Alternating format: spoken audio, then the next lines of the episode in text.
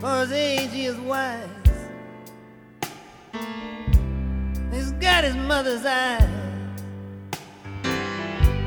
There's gladness in his heart. He's young and he's wild.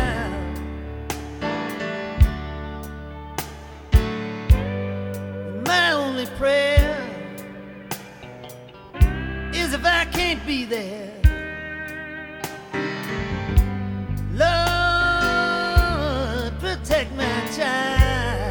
Hello and welcome to episode 1321 of Effectively Wild, a Fangraphs baseball podcast brought to you by our Patreon supporters. I'm Jeff Sullivan of Fangraphs, joined as always by Ben Lindbergh of The Ringer. Hello, Ben. Hello.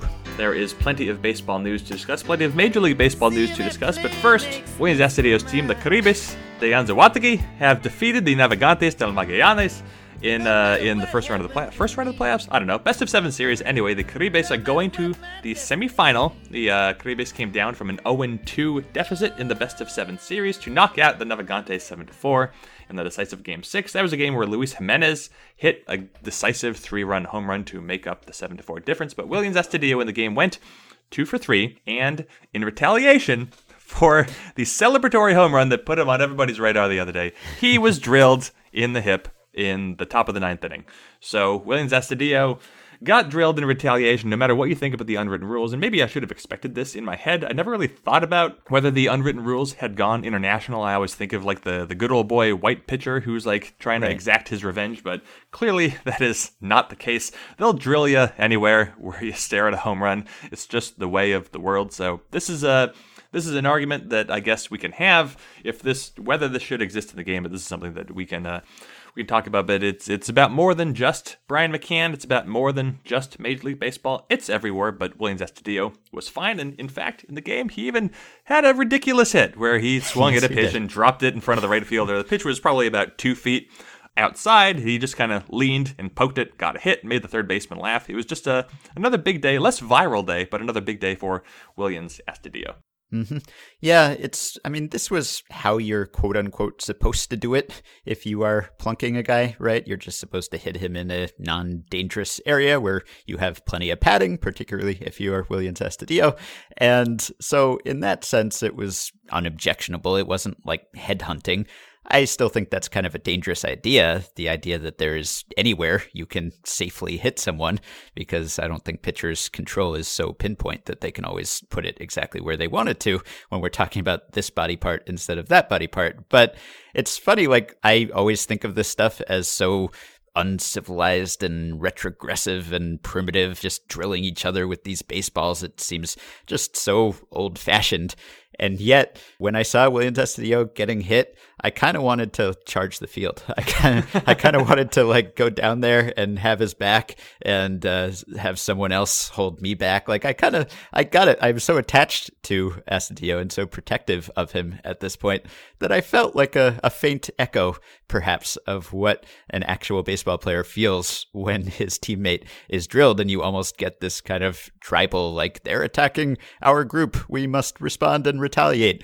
I felt uh, just a faint whiff of that. Don't come anywhere near our Willians. In fact, now that I'm watching this clip again, I retract what I said about how they went about this in a less dangerous way, because in a previous at bat in that game, before he was actually hit, he got a ball up near his neck and head, and he hit the deck. That one didn't actually hit him, I don't think, but that's even more dangerous than the one that did. How dare they endanger Astudillo? This is bigger than your petty Winter League score settling. The man is a beloved international hero. There is a, there's an article at MLB.com. It's a Spanish language article that's uh, was published on Thursday, written by Ignacio Serrano. And my my span, I have seven years of Spanish in my history. I I know some Spanish. I can read a lot of Spanish, but my baseball Spanish is not great. And I am I am not above using Google Translate to try to understand a longer article. And so the, the Google translated headline of the article is Willians Astudillo determined to take his success in the LVBP to the Twins in 2019. On an inoffensive, perfectly fine headline highlighting the fact that Astudillo has been so good in winter ball. But I would like to read to you a Google translated paragraph talking about Astudillo. This is from, I think, about three quarters of the way down in the article. This is all Google translated Spanish. Spanish, I think, not that difficult of a language to Google Translate, but in any case, here we go. Quote It is a unique case. Counting all the levels in which he has played from the minor leagues to the Twins, he has exhausted 3,238 turns and still does not receive 100 chocolates. In fact, he has been shot 99 times, less than 10 no. for every year he is playing professionally. How is that possible? So, oh, no. Willians Astudillo has not received 100 chocolates, but he has been shot about 10 times every year that he has been playing baseball. In this translated story, Willians Astudillo even more of an improbable superhero than we already thought. Yeah. By the way, one other bit of news our guest on our previous episode, Shannon Towie from NASA JPL, she has been invited, I believe, to throw out the first pitch at a AAA Salt Lake Bees Angels affiliate game this July on the 50th anniversary of Apollo 11. Pretty cool effectively wild bump. You come on the podcast, and next thing you know, a high level minor league team is uh, offering you a chance to throw out the first pitch. That's great. Speaking of the effectively wild bump, our guest today will be the president, CEO, and founder of Fangraphs, David Appelman. And so, if this gives him a bump, then that bump trickles down. You know how economics are supposed to work. And then we all get the benefit. So, if that exists, we'll be talking to my boss and Ben's, I don't know, secondary superior. I don't know what he is to you, but anyway, my boss and a person that Ben knows is going to be on the podcast later. But I guess we should talk about some Major League Baseball first. It isn't just about Willians Astudillo. So we've had mm-hmm. uh, a flurry of moves. We've had Jed Lowrie yes. signing with the Mets. We've had DJ LeMahieu signing an identically weird contract with an identically located team in New York. And we have had, I guess now, over the course of our interview with David Appelman, Russell Martin is going to the Dodgers, and Yasmani Grandal, maybe most significantly, has signed a one year contract with the Brewers. What do you want to talk about first? yeah, the the latest signs of the free agent apocalypse. I guess we we already talked about the larger trends in spending earlier this week, so we don't have to rehash all of that. And I inserted a brief note about Grandal, which happened after our last episode, but before I actually posted it. So I guess we can start there because that was probably the most surprising. There's a few surprises here, but in terms of well, the terms, that was not what we were expecting, and I'm sure not what Yasmani Grandal was expecting. I mean, this is a guy who, if you believe the framing stats, has been the best catcher in baseball over the past few years, or very close to it. And here he is settling for a one year deal after some reporting that suggested that he had been in discussions, at least with the Mets, on a four year deal, maybe between 50 and 60 million. And maybe that was declined. Maybe it fizzled for some reason. The Mets went with Ramos, and now Grandal ends up on this one year contract. Granted, he had turned down a qualifying offer, so there is some draft pick compensation here, and maybe he's figuring between that and between the stigma from the NLCS when he was chasing baseballs around, ironically against the Brewers. Maybe he thinks, well, I'll just go and I'll have a, a good kind of pillow contract year in Milwaukee, and next year I won't have any draft pick costs associated with me, so I can cash in then which, you know, hopefully will work out for him. But he's a 30 year old catcher, and you never know with catchers. And it's certainly some risk to cash in then instead of now. So, how did we get here? I think you wrote a post to the effect of, I don't know how we got there, but uh, I'm still asking you. More or less. Now, I there's there's a lot that I don't. I don't even know if the Brewers know how Grandal wound up getting to them for a year, and it's it's important to point out it's not like it's a bad contract. He's getting eighteen point two five million dollars, and he can go right back in the market. So even if you thought, oh, maybe Grandal will get fifty million dollars, and he signed for eighteen point two five million dollars, well, he will presumably get paid something in the years after this one, and he can make up that money. It's not terrible, it's just surprising because there are teams out there who could use a good catcher. And again, statistically, Grandal has been very, very good. He's been one of the best offensive catchers, he's been one of the best defensive catchers. All these teams are just losing their minds over trying to trade for JT Realmuto when Yasmani Grandal is right there, only two years older. I know he's slower, but he's a better defensive catcher, and he seems statistically comparable. Now, when I saw the Grandal sign, my, my first my first thought was, well, this this is weird. I don't know what happened here. And within just a few minutes, I started receiving messages to the effect of, you know, what the thing is that Grandal is kind of like a huge asshole, and like a he he's not real good at developing relationships with his pitchers. And yeah, I've I've heard that pitchers don't love working with him, despite what the stats say. Yeah, back at the time of that horribly lopsided Matt Kemp trade with the Padres and the Dodgers that involved Grandal going to Los Angeles. Grandal hadn't caught the Padres' three best pitchers the season before. It was Tyson Ross, Andrew Cashner, and I don't know, somebody else who's probably not good anymore. And so there was there was this whole problem with Grandal in San Diego, but then he went to Los Angeles, and you you might have seen the quote I embedded in my article, a quote from Zack Greinke in April of 2015 that said something to the effect of, "I couldn't draw up a better catcher than Yasmani Grandal," and he was he was complimenting his receiving and his his game calling and how good he was at at blocking pitches and. So Greinke at least was on board, and I am given to understand now that Grandal has improved his ability to to maintain and, and develop relationships with his pitchers. I think it's worth noting that he's been the starter with the Dodgers four years in a row. The Dodgers are no dummies. On the other hand, he has lost playing time in the playoffs to Austin Barnes, even though this year at least Barnes was not very good. So I think there are there are some at least at least some yellow flags here. There are some reasons to think, well, maybe Grandal is a little worse than his numbers would suggest, but statistically, the indicators are so positive that he would have to be like, I don't know, literally toxic. Like he would have to like emanate poison. I don't know, was that the right word? He would he would have to poison the people around him quite literally in order for him to actually not be a valuable baseball player. But anyway, he's going to the Brewers, a team that didn't really have a great catcher. Now they have a great catcher, and they have him for a year. Really, no market downside. I know there was the report that Grandal had turned down something like $60 million from the Mets. Ken Rosenthal has reported that as being almost true.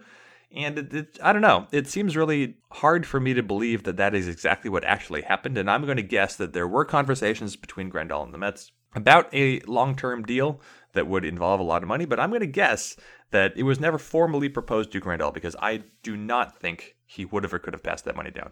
Yeah, right. And as for the Brewers, I mean, yeah, it's a huge upgrade for them over the catchers they would have had and the catchers they had last year. And it's, it's you know the latest in a line of aggressive Brewers moves. We talked about it last year that they got Yelich, they got Cain. I mean, they had to give up real talent and money for those guys for Grandal. It's it's just almost like a no brainer. Of course, you would want to do this for that price, but it makes them better. It makes the NL Central more competitive. I, I think slightly before this, you had been asked in a, a chat at Fangraphs about how you thought the NL Central would shake out, right? And you didn't see the Brewers as the favorite necessarily. I don't know whether this changes things. All of these teams have been pretty aggressive, I guess, except the Cubs so far this offseason, but they were the best team in the National League by record last year to begin with. So it's hard to identify a lot of separation here. Yeah, the NL Central is likely to be very, very tight. Uh, we have the Reds who are trying the Pirates try did their trying last summer when they got Chris Archer and Keone Kela. So there are five teams who could be competitive. I know the Pirates have more to do and the Reds have more to do, but it, it seems like it should be tight. The Brewers are likely to be sort of underrated by the projections because they lean so heavily on their bullpen. I also wrote for Friday about Jimmy Nelson, who is just like a complete unknown. He could very genuinely, he could be worth anywhere between like zero and five wins above replacement, and I have no idea which it's going to be. He's coming off what was termed a nearly complete shoulder reconstruction that he had in September 2017, which is bad, but the last time he pitched, he was very good. Again, just as I don't know if the Brewers know how Grandal got to them, I don't think even the Brewers are likely to know what Jimmy Nelson is going to do in 2019, but that could kind of be the whole difference. And if you look at the top, the probable top between the Cubs, the Brewers, and the Cardinals, you've got Jimmy Nelson, Yu Darvish, and Alex Reyes, three seemingly very good pitchers, and I don't know if anyone has any idea what what they're going to do this coming season, but that could be the entire race, just right there. All all this other mm-hmm. work you're doing, all this work around the edges, all this work the Brewers are doing to try to find a second baseman, and that could be it. It could just come down to those three pitchers. Yeah, well, maybe they could get a second baseman from one of the three the Mets have at this point. the Mets have like nothing but second baseman. So yeah, the Mets signed Jed Lowrie, who's, I mean, one of the very best second baseman in baseball. And they already have Robinson Cano, who's one of the very best second basemen in baseball. Those guys are both in their mid 30s, but still really productive. And then they have Todd Frazier at third, at least for now. This is all provisional. And then they have Jeff McNeil, who seemingly doesn't have a position now after a, pretty promising season. This is like an entire infield full of former Brodie Van Wagenen clients, which is very odd. I don't know how he can ever sort of escape the suspicion that that, that relationship is coloring this in some way. I mean, the, the terms of the deal were fine for Jed Lowrie, a, a player of his caliber, but it, it just kind of continues this Mets trend that they seem to just like acquire guys a lot of the time that don't really fit that well with the other guys they already have. They'll get players who play the same position as someone else who's already good. At it just doesn't seem like they're the best at kind of optimally configuring their roster. Yeah, this one of the annoying things that the Dodgers have done lately is by just emphasizing versatility and having people play everywhere and having all these platoons, it just makes it a lot harder for people in our position to try to construct what a roster looks like and how it works on the fly. Maybe Brodie Van Wagenen has a plan for how all of these pieces fit together. I don't know what that is. I don't know where Jeff McNeil goes. I don't know where JD Davis goes. I know people have talked about how McNeil is going to be, get time in the outfield now, but they have Brandon Nimmo and they have Michael Conforto, they have Keon Broxton and Juan Lagares, and eventually they might have Yoenis Cespedes back. And so this, like, you're talking about a fifth outfielder in that case, but McNeil is now, I don't know, third on the depth chart at second base, and he's third or fourth on the depth chart at third base, and there's first base is kind of blocked depending on what Peter Alonso does. So it's it's hard to figure now, Jeff McNeil does have options. The Mets could always put him back in the minors and just kind of let wait to see what happens. You could, in theory, see some sort of the Mets wanted to go bananas. They could trade Jeff McNeil and Peter Alonso and try to get something good. And you could even have said that would make sense as a starting point to trade for JT Realmuto, but then they got Wilson Ramos, so that doesn't really work. So I don't know what the Mets are are going to do. I don't know what they're looking for. It is complicated, but you know what? That's also Thursday's news. Friday's news. Well, I should also say Brian Dozier. I didn't mention Brian Dozier. He signed with the Nationals right. on Thursday. That's kind of boring. He's a bounce back candidate. Whatever. He's like Jed Lowrie if you gave him a bad year in front and then said, okay, yeah. now bounce back. Right. But then yeah. Friday, DJ LeMahieu and the Yankees. Uh, I would like mm-hmm. to. I would like to put an idea in your head. Okay. I, I think I might write a little thing about this, but I don't know how. I don't know how much you've watched DJ LeMahieu versus just observed him statistically, but at first glance and after uh, a second, a slightly longer glance, you know who DJ LeMahieu hits a whole lot like? And the answer is Derek Jeter. They're like Ooh. the same kind of guy hitting a right handed line drive ground ball hitter who hits everything to right field, walks some, and seldom strikes out. The profiles are like shockingly similar uh, when I when I took a look earlier. Huh. Yeah, that's an interesting comp. Well, I don't know what to make of LeMahieu. It sounds like the Yankees are thinking of using him as a multi positional guy and kind of rotating him around the infield, some third, some second, maybe some first. And obviously, they are missing Didi Gregorius for a while. And, you know, when they signed Troy Tulowitzki, we thought, well, that doesn't really affect the Manny Machado pursuit because Troy Tulowitzki is barely costing them anything anyway, and you can't really count on him to be healthy. But DJ LeMahieu, that's not nothing. Suddenly, the infield picture is pretty full here. So, this seems, I don't know if it precludes getting Machado, but probably does actually make it less likely. And as for LeMahieu himself, I'm kind of perplexed by how to evaluate him. I, I, know you wrote earlier in the offseason, and we may have talked about it, that it seems like there's maybe more in that bat, that he just kind of hits the ball hard, but doesn't really hit for a lot of power, but potentially could, could be a candidate for a, a swing change. But, you know, he's 30 and he doesn't have a history of hitting well. He just has like that one season where he hit well and it was kind of a, a BABIP year, maybe.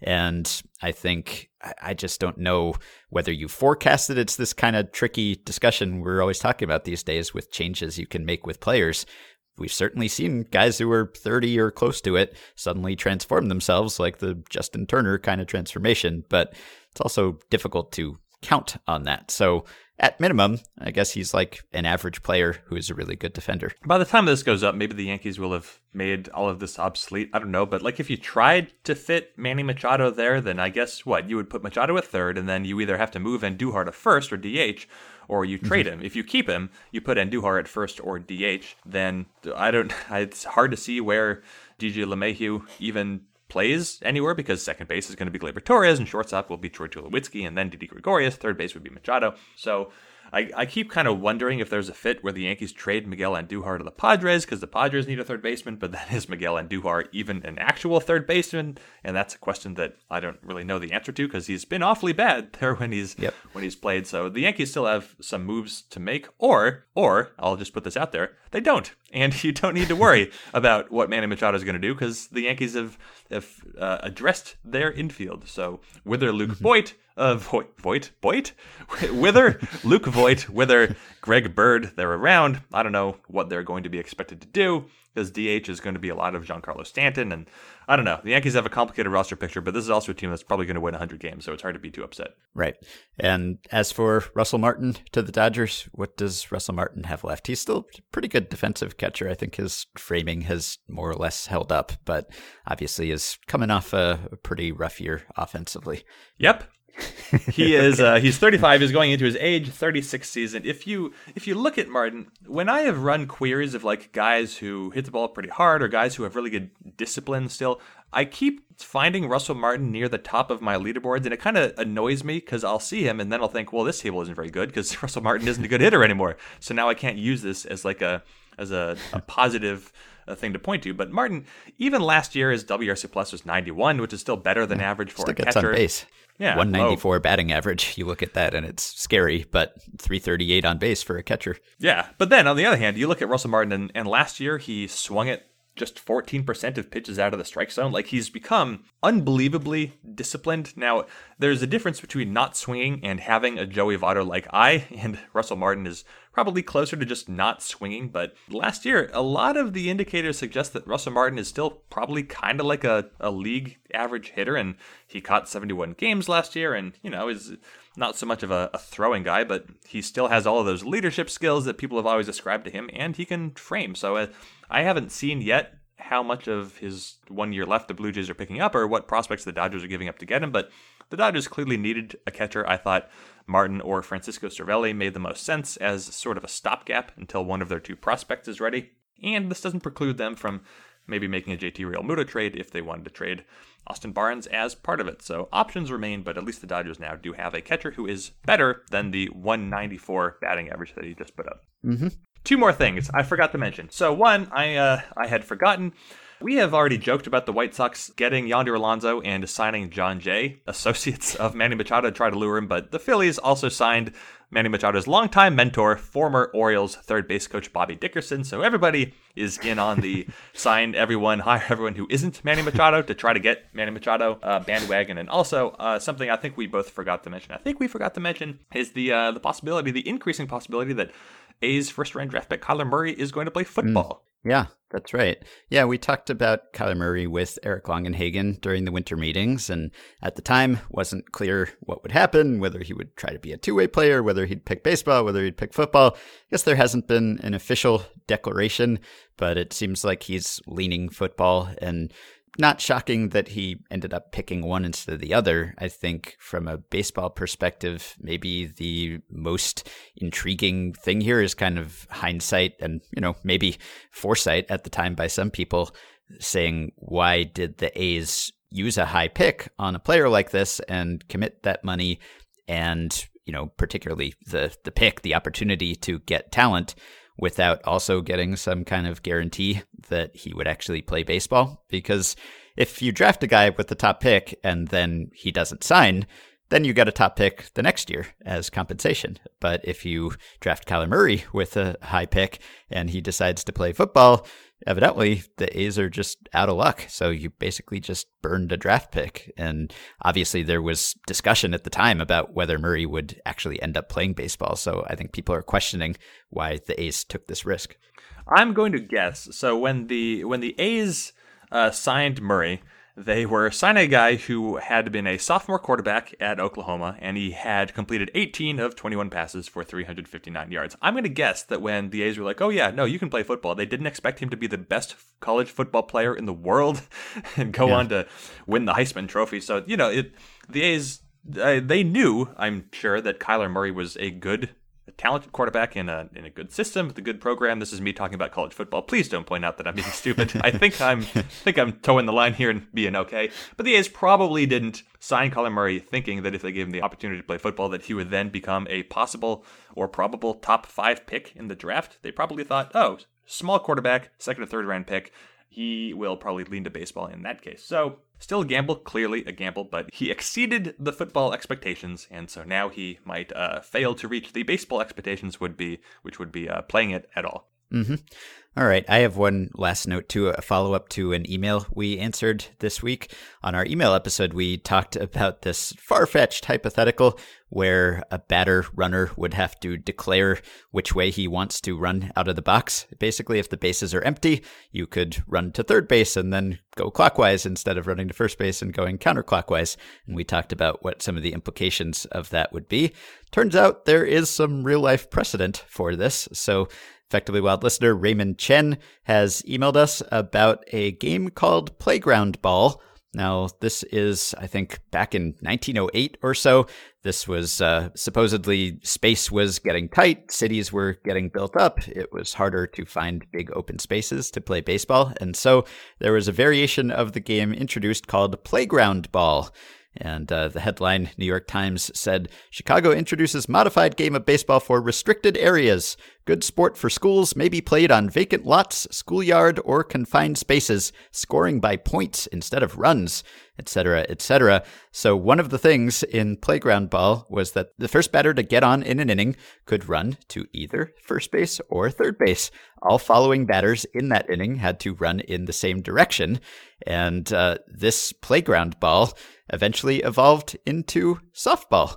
After some period of experimentation, the YMCA, I guess, standardized this game, playground ball, into softball.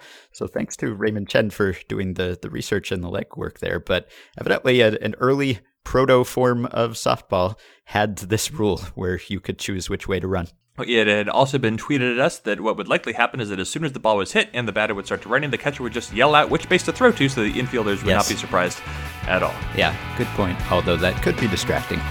All right, so we will take a quick break and we'll be back to talk to your boss.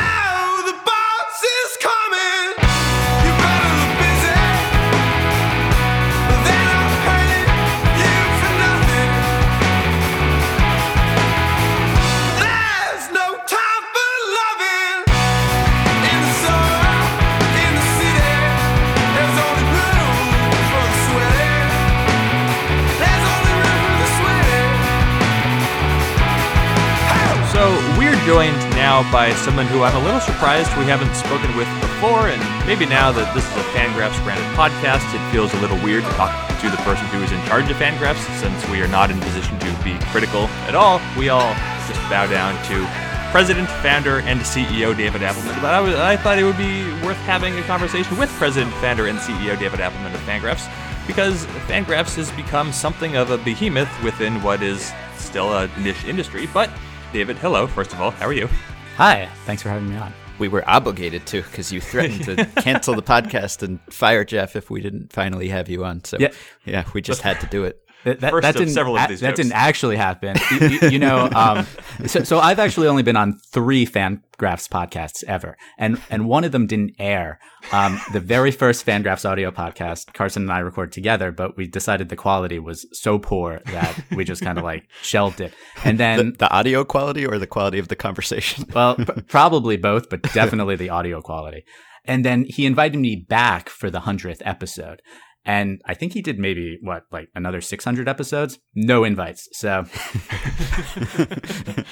definitely not a, a requirement of employment to have me on the podcast. So then this is a good opportunity to get everything that you've had off your chest now that Carson never really gave you a good chance. I know I know from my own personal history of having been in the place where you live that you do have an, an article framed that's close to your front door, right? Could uh, could you explain what that article is and, and the story that it tells? Oh, sure. So I, I think it's in the office now, actually. And it was an interview that was done about Fangraphs uh, for the Washington Post. And it's kind of like a profile of Fangraphs and a little bit of me, but I think mostly of Fangraphs. And I guess as the follow up, what is, in as few words as I guess you can manage, what is what is the origin of Fangraphs? What what was the the motivating factor at first? What did you think Fangraphs was was going to be when you began it? So I started Fangraphs mostly for fantasy baseball reasons. I was I was really into fantasy baseball. I I started playing fantasy baseball in college, and I, I was a fan as a kid, but I hadn't really, I had sort of lost interest in the game maybe during high school or maybe even after the strike a little bit. And then one of my friends was like, Hey, you want to play in a fantasy baseball league? And I was like, not really. And he was like, well, we're just looking for like bodies you can auto draft. And I said, okay, sure. And then I got really into it And I sort of discovered sabermetrics and mostly through Ron Shandler's site at the time, Baseball HQ, which was a, or still is a fantasy focused sabermetric site. And I thought that, I don't know, I just thought the information on it could be presented better. And I sort of wanted my own system or my own tables and everything of how to sort everything. And I wanted it all to be automated as well. So yeah, I kind of found a stats provider and started up Fangraphs. Uh, actually, a year before that, I tried to start my own fantasy baseball service, but the pricing on buying stats was so crazy that it, it wasn't, or at least at that time, wasn't it, it wasn't realistic. So you could have said that you were trying to give a gift to the baseball community and provide us all with many hours of entertainment and enjoyment, but no, it was purely self-serving. You wanted to win your fantasy league. Pretty much, yeah. that that was that was mostly it. Also, if you like at the time, sites like Baseball Reference, th- there wasn't a lot of sites you could go to for stats. I think Baseball Reference was only updating every year at the time. so you were limited to ESPN, or I think the Hardball Times had had sort of started up around that same time, so that was an option. But your your kind of daily advanced statistics were just not really available. Yeah. So there's an alternate history, a darkest timeline where you end up working for a team and you take the skills that you had developed and you basically build Fangraphs for a baseball team so that only, I don't know, 20 people get to use it instead of millions of people. So how did you, first of all, develop the skills that you needed to create something like this from scratch? And two, how close did that come to happening? You actually doing this internally for a team, and why did it not end up happening? So the skills part, I used to work at America Online, mm-hmm. and I worked on big databases. At the time, they were considered really, really big databases, and you'd kind of put in your SQL query, and then you'd come back maybe the next day, and you'd get your results. And baseball data was really easy to work with after doing that because there just wasn't that much of it. So I learned a lot of the database skills at at that job. Uh, I think I was there for four years before I left. Uh, just to pursue Fangraphs full time. And then just the coding skills. I'm always big into automation. And at AOL, I had automated decent portion of my job. And it was mostly creating graphs. yeah. Um, and, and it was mostly creating like graphs uh, and giant Excel packages for sort of executives and whatnot. And I just, when I got it, it was a big mess and then I sort of turned it into a single button click. So I was kind of familiar with automating a lot of graphs and just creating graphs. And yeah, that's basically where I learned this stuff. And then were you actively looking for team jobs or did you apply for any? Well, so I think in 2006, I think I was approached by the Yankees to do their stats system or build out a front end for their stats work. And I think if I had gotten that job, I would have taken it. I, I didn't get the job, so yeah, because if if you if you don't have a real career in baseball and you're just kind of working on your own stuff and it's being seen by you know maybe you know a few hundred people or even a thousand people at the time it doesn't seem enough like it doesn't seem like enough and working for a team is a, is a huge step forward and it's a really you know it's a big deal that's where know, most people want to end up a lot of the time. So I was really no different. And I probably would have considered working for a team up until a certain point, probably until Fangraphs had full time employees, because, you know, it, it, just, it was kind of like this piece together thing, which wasn't really an industry necessity at the time. So at what point did you? I mean, Fangraphs, of course, is, is, named fan after baseball fans and graphs after graphs. And in the original days of Fangraphs, I remember I was a blogger then, and I would look at the graphs, and you would have like strikeout rate per nine was like measured against league average. There was and, and ground ball rate. I remember it was it was like industry changing. to have batted ball information, just the basics way back in 2007, 2008, whenever it was. But at one point, did you start to envision that there was going to be like a, a role for for articles, editorial content on the site? And then, given what it is today, when did you think that that should escalate into something much more full? Well, I think in 2008, when so, so I used to write for the site some back, I think in 2006, but I found writing very difficult. I don't know how either of you two do it every day. I don't know how anyone does it every day. It, it's kind of this magical skill, I guess. I've automated it actually. Automated, it, yeah. right. Oh, do do we really have computers writing your articles, Jeff? Um, anyway, No comment. um, so anyway, so I couldn't do it, and and I had there was actually a lull, I think, in 2007 with me and Fangraphs, where I had I thought I had pushed it to maybe as far as I could by myself, and I had sort of lost a little bit of motivation there because it's it's really hard to just work on something completely by yourself and in somewhat isolation for a really long time with without losing motivation. And and so I put out a call for writers, and in that group was Dave Cameron, and he, you know, was really instrumental, I think, in building the site in, into what it was today. So I think working with people really, really helps keep you motivated and and trying to push things along. I think another big influence, I think, in turning it from like just some fantasy site with a lot of graphs was was the Hardball Times and also just the reception to the site. So I had sort of started working a little bit with Dave Studeman and just like the crowd I was in was more sabermetric focused and more real baseball focused than fantasy baseball focused. And we just kind of that's what people seem to be the most interested in. So that's kind of the direction we took it in. And then obviously with the writing, making it sort of more of a complete product, I think really took off when we got writers. And people still think of it as a stat site, and it is a stat site, but there is a lot of writing and way more writing than there ever was before. So, other than just the enjoyment of getting to read all of the good writing, economically speaking, traffic wise, in what way does the writing drive the site and introduce people to the stats? How do those things work together? I mean, if Fangraphs were just a, a baseball reference type site without such a, a big editorial component, would it work financially or is the writing just to, to get eyeballs to the site and to explain how the stats work and all of that? Is that just as important or or more important as a component? Well i, I think they work hand in hand. So uh, initially i think a lot of the a lot of the articles were sort of stats explainer articles where they were sort Right. of intros to the stats uh, before they kind of became more real baseball articles. So I don't know. I I think they they work at least economically. You know, the traffic to sort of both sides is probably 50 50 50 40 60 maybe.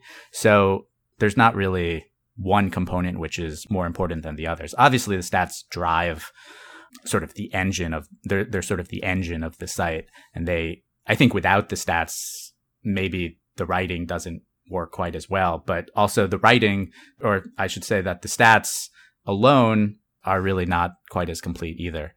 So yeah, they're they're you know two sides to the same coin, and I think yeah, I think that's what just kind of like makes it work. Also, the the other thing is over time, I think Fangraphs was thought of at least in my mind. I used to think of it as we're we're not a baseball stats site, we're a baseball site, and so there's room for us to do things which are a little bit outside of our wheelhouse, even though we still want to focus or at least remain true to our sort of core stats focus as well. this may sound sort of obsequious, but how is it that Fangraphs works so well? When when you write about baseball and you write about baseball stats, you get to know all of these different sites where you can find this one piece of information or that piece of information and here's how you get to this arcane leaderboard that no one else knows how to find and here's how you export this little bit of info there if you even can and you have to get used to this site times out a lot so you have to restrict it to this and this site is kind of buggy and you have to do this and that and fangraphs just works basically just better than everything else and i thought this even before i was associated with fangraphs in any professional capacity. And i'm always kind of amazed that i can just like export the whole database basically like whenever. And i don't know how that works from a, a data and bandwidth perspective but it's just like yeah i'll just export every season from 1871 to 2018 and i'll add all these different stats in there and it's this giant file. Probably you're hoping that not everyone who uses fangraphs is doing that constantly but how does that work? What kind of like corners can you cut data wise if there's a way to explain to actually make all of that usable Well, I mean, I think just as a developer, I'm kind of I'm kind of anal about everything. so and and I tend to be like very organized in terms of the database and and sort of the coding. And so while Fangraphs, at least maybe before Sean Dolinar got there, was not the most aesthetically of pleasing sites, I think we you know, what we had this kind of beige background for for maybe a decade or something. but I think with I don't know, I'm I'm very into like pixels being like very properly lined up and making sure it's fast. It it wasn't, you know, I don't think it's it's worked ever quite as well as you're describing it.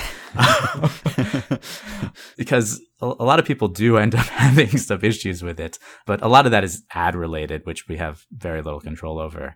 So yeah, I, I don't know. I, I mean, one one thing that we do invest a lot in is is hardware. So I think if you look at our hardware bills, our hardware bills probably are way more than some of our competitors out there in terms of speed. So it allows our database to be a lot faster and allows for our web servers to be faster, at least if you're you know, not dealing with the ads. So the question Ben just asked was, how does Fangraphs work so well? But this this question is sort of phrased in the same way, but with a different meaning. Because when when you created Fangraphs and when it started getting off the ground, you were entering into. I mean, this has always been and will always be a, a niche industry, but there was already an industry leader. There was already competition when Fangraphs came up and I don't know disrupted the whole industry or or whatever it is. But what what do you think it is that's made Fangraphs so successful in terms of its its staying power and its its continuous, if not year over year growth, and at least year over year stability. Boy, we're asking the tough questions here. um, well, first, I think Fangraph started at about the right time. I think if you were to start another site of this sort now, it, it would be way more difficult. I think the, the web landscape then was considerably more sparse and more in flux than than it is at the moment. So one of it is just timing. I think the timing worked out really well. I think one thing is is from a from a stats perspective, we're more of an aggregator. So I would just kind of go out there and look at all the stats that were being developed, whether it was Tangotiger or stuff at the Hardball Times or wherever. And I'd say, hey, that stuff's cool. Uh, maybe we can put it up. And people were really receptive to that and they wanted their stats up on the site. And so in that sense, Fangraphs, we're not really quants. We're not really developing a lot of our own stats.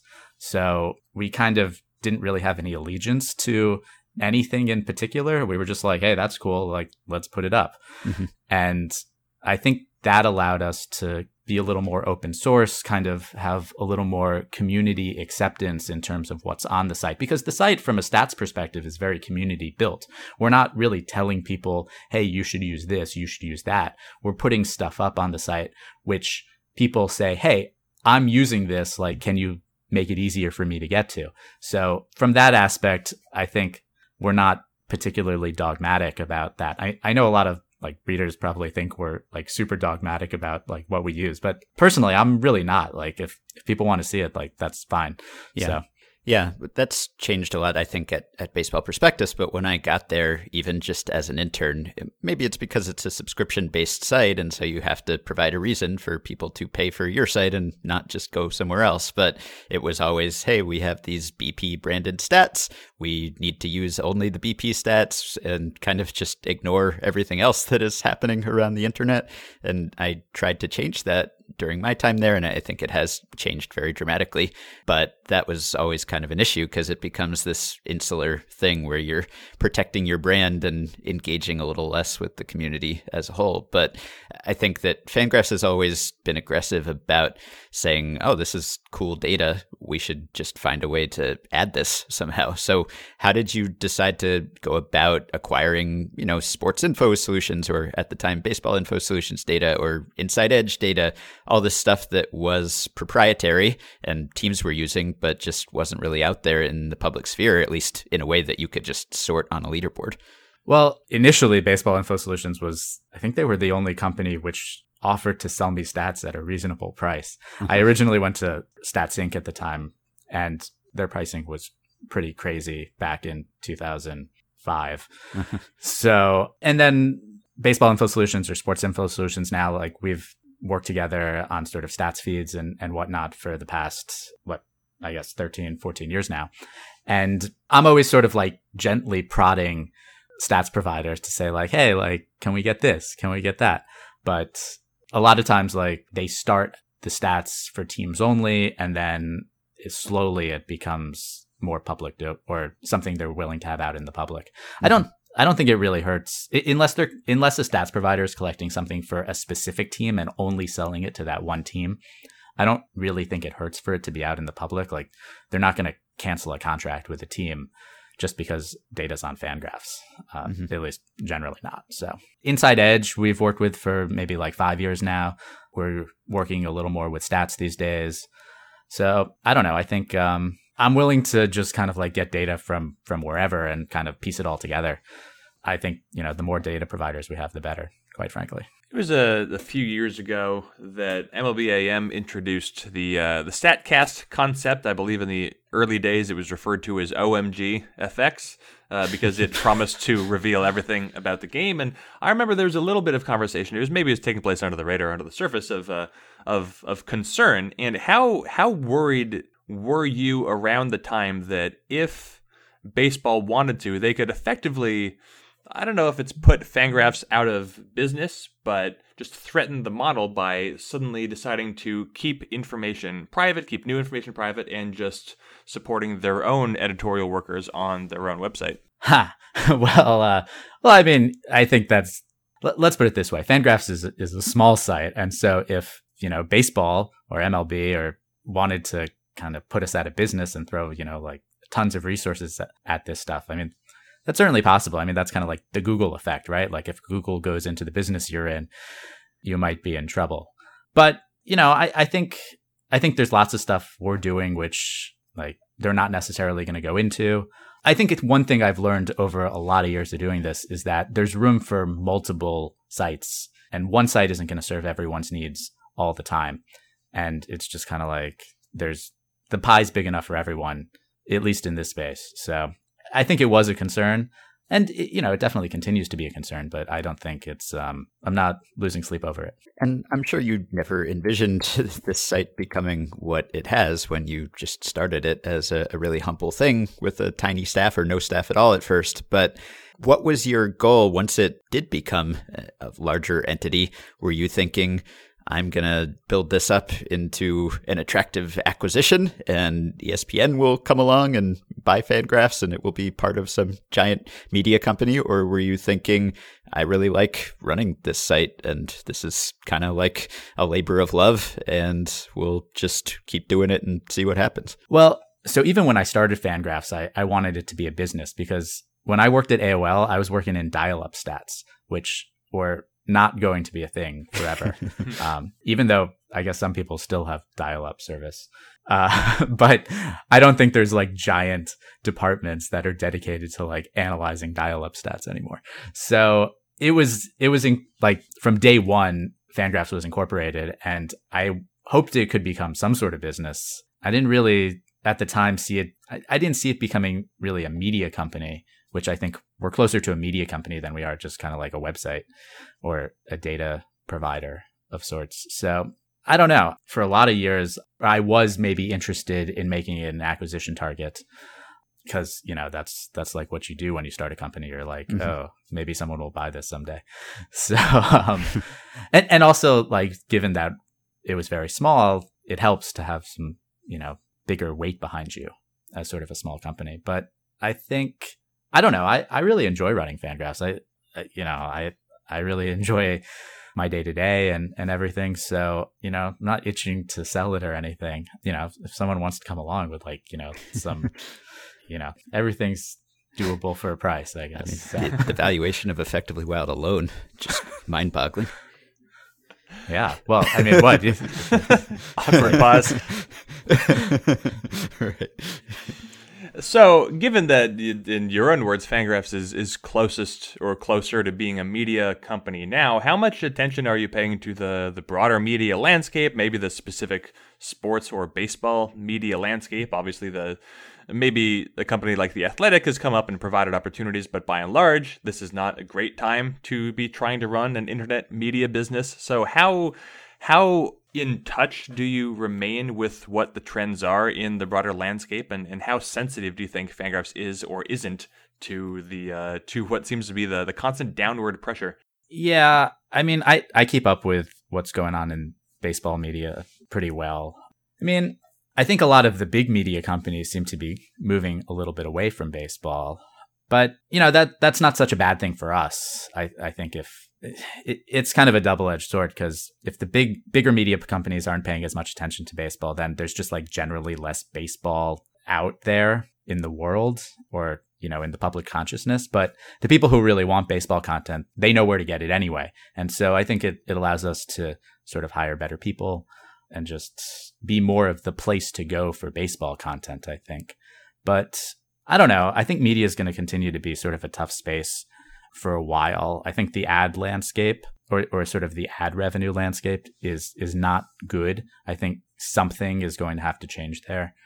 And that's not something which like I'm personally going to solve. I think the big players in the industries like Google and Facebook and all the sort of larger ad networks are just going to have to come to some sort of agreement on how ads are dealt with because I mean the experience is not great at times. And and also I think the revenue is also sort of on the decline there a little bit as well. So I don't know. I mean, as time has gone on, people are or people seem to be more willing to pay for content. Uh, Fangraphs doesn't have any plans of becoming a pay site, but we certainly have our membership, and I think that's something which is going to become more and more important for us. So I don't know. I mean, I guess we'll see what the what happens at the at the Athletic. I mean, that's kind of an interesting an interesting venture and they've certainly gotten a lot of money. And I think if they can if they can succeed in in becoming profitable and and generating enough subscriptions I mean that's you know they're golden. They can do whatever they want at that point. Uh, they're you know they're like another ESPN or another TV company essentially where you know the money's just coming in and they don't have to really worry about sustainability because they have so many subscriptions. But and you know, they're not beholden to the, the ad networks either. But I mean, you know, we'll see. We, uh, you know, you just don't know if that's going to work. So, given that you know, if if anybody's budgeting their own their own money, then they have only so much they can spend on recreation or or entertainment. There's a there's only so much to go around, and I would would imagine that it works pretty similarly with with free time Fangraphs. If for anyone who's ever written for a media outlet online, you know that the the peak hours to write and to publish are between like eight and five Eastern time because we exist to fill people's time when they're not working. And so we are a company that hopes that people who are at work don't work and then use their free time to to read Fangraphs. now, there is a if there's one area in media that's presumably not struggling and that seems to be, if anything, hiring and expanding. It's political media. I don't know if you're aware, but there was an event that happened a few Novembers ago. Something happened, and there's a lot of interest in in what's going on in American government. Maybe this is too too much of a reach to detect, but have you noticed any sort of decline in traffic or maybe slowing of growth as people might be spending just as much free time reading articles on the internet, but maybe fewer about baseball? So it in 2017, I think that was definitely the case. I think 2017 was not a good year for sports media or sports at all because I don't think anyone was really that wasn't anyone's focus. I think in 2018 there was maybe a little bit of political fatigue and people just wanted to think about something else for a second. So I don't know. 2018 was was a decent year for us in terms of growth. 2017 was kind of like very flat. So yeah, I, I don't I don't know. I, I think people can I think people's attention span for certain things, especially things which are not enjoyable per se are is is kind of limited. So yeah, I don't think that election was good for sports media at all. well, what about another piece of uh, political news or legislation, gambling legalization? Is that something you think about much in terms of the industry and Fangraphs specifically? I mean, you have MLB doing deals with MGM now. Clearly, it seems like there's going to be more and more data being applied toward gambling and betting and wagering, and we're going to be seeing that everywhere. So, as a stat site, I guess there are some obvious ways in which that could be applied toward that, but I wonder how much you've considered that. We have a couple of ideas and sort of how, or, or a couple things that we were thinking of doing. But one thing which I want to make sure we don't do is become sort of a tout site. Yeah. Or anything of that ilk. We're not going to like sell projections or sell, you know, picks or anything. I think all that stuff is quite frankly pretty scummy. So um, I think there's been a lot of sort of documentaries and reporting on just how scummy it is. So I think we want to stay pretty far away from all that. I mean, a lot of gamblers use Fangraphs as a tool anyway. So we're, I think we're, you know, positioned okay for that. Are we going to do anything sort of proactive in that arena? I think yet to be seen. I think we can we can kind of coexist or be part of a gambler's tool set without 100% catering to gamblers. It's kind of a uh, a little bit of a gray area for us, I think. So I, I know what I do during my my average day. I'll write today. I chatted, and do this podcast. What do you do? well, I I mean I I certainly spend time on the phone. I'm talking to uh, I, I spend a decent amount of time on the phone with Meg these days, just chatting about editorial stuff and and ideas and and whatnot. So Fangraphs has like a, a lot of backend stuff, whether it's like maintenance on the database or maintenance on the servers. I've actually spent way too much of my time the past couple of years dealing with like server stuff and making sure the site's not like crashing and it's like running okay. So I'm trying to get out of that business. It, it's not that much fun. So we actually did a big migration just this week, which hopefully gets me out of doing some of like the what, what I like to call plumbing. And so I, I just don't want to be doing that anymore. Uh, I'd rather like build cool tools for people or be working on like getting Sean like better data sets to build so he can build cool tools for people.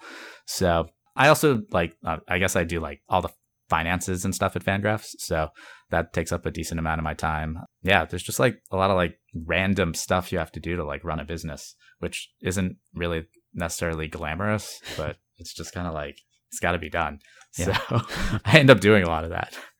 So, because this has been built into a successful business, there are people and teams trying to poach your people, and it happens fairly regularly. And obviously, this happened at BP before you, and it's just a reality of the industry. When you get people who do good work, a lot of them get hired to go do it for someone else, where none of us get to read it. So, how do you approach well, both trying to keep people and then trying to replace people and being proactive about responding to people departing? Well, first, I mean, we've had up until I think last year, we had really great retention at Fangraphs. I mean, it was it was kind of incredible to to keep the same group together for for so long. But yeah, I mean, you know, nothing lasts forever. And so I I mean, in terms of hiring, I'm very involved in hiring it's something I, I actually kind of enjoy. I, I enjoy hiring. So it's not really, at least it's something I like doing.